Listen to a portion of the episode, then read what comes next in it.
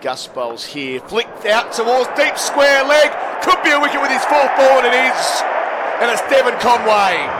Gus Atkinson, his first over at international cricket. He's going to bowl a lot of them. New Zealand lose an early wicket. It's the important man Conway holding out the deep square, two from five. New Zealand are six for one. Curran bowls and he clunks it out to mid wicket. An opportunity running back with the flight and it's taken comfortably. That's Will Jacks.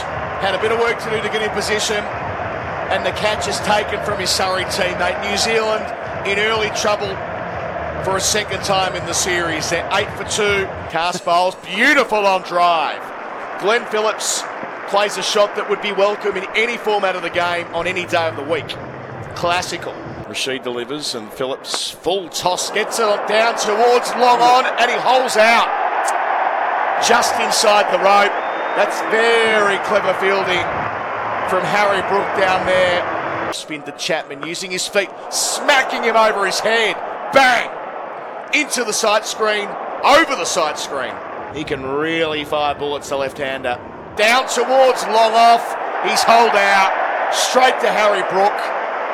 He's appalled with the shot. You can see in the body language after doing so much right early in the over Liam Livingstone caps it with a wicket. Mitchell facing up, Carse Fuller. Nearly through him. Is it through him? Inside edge. That's the appeal. That's what they want. The finger stays down from umpire. And they're going upstairs straight away, to be fair. They, they think he's hit it. Cut him in half. It's hit something. We'll see ultra edge here. And there is a oh, spike. no. There is a spike. New Zealand lose two wickets in the space of three balls. And just when they were building into something. Now, now back to where they started, if not worse. That is a fine piece of bowling back off the seam. Mitchell gone for a duck. Round the wicket to finish. Bowls him! Jacks through the gate. You can see what Santner was trying to do.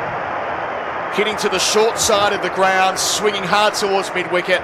But a bit of extra pace off the pitch. Bit of dew yeah, on the surface. That's what Jacks was attempting, and the execution was spot on. He completes his first over with a wicket. He's got one for five. New Zealand in a world of pain after 12 overs at 88 for six. Reverse sweep straight to slip. That's a great snapper from Moeen Ali. Atkinson's back. Our end bowls here. Big top edge. Hangs in the air. Buttler says mine. And Buttler makes the contest. In the end, a really good take from the captain. It was probably Atkinson's check catch. But Buttler with the gloves called himself in. The ball was getting away from him it's wickets in consecutive balls. Atkinson delivers. Southee makes room over deep mid wicket to the longer boundary. He'll clear it. That's where Tim Southee's always been at his best. He can clout it. Takes New Zealand beyond 100. The problem is they're 103 for 8 halfway through the 14th in pursuit of 199. Atkinson bowls across his stumps. Shout for leg before wicket and given. That felt an easy decision for umpire Saggers. I suppose Southee will review it because that's what you do. Maybe he could be saved by a bit of bounce, but he was all the way across his stumps. Ball tracking. It is three reds hitting the off stump. Three quarters of the way up. It was impact in line as well. Umpire Saggers raises his finger for a second time, and Gus Atkinson this is a top debut from the 25 year old from Wandsworth. Atkinson bowls and gets another one. He's on a hat trick. No, he's not. It's game over. All 10 wickets falling inside 14 overs.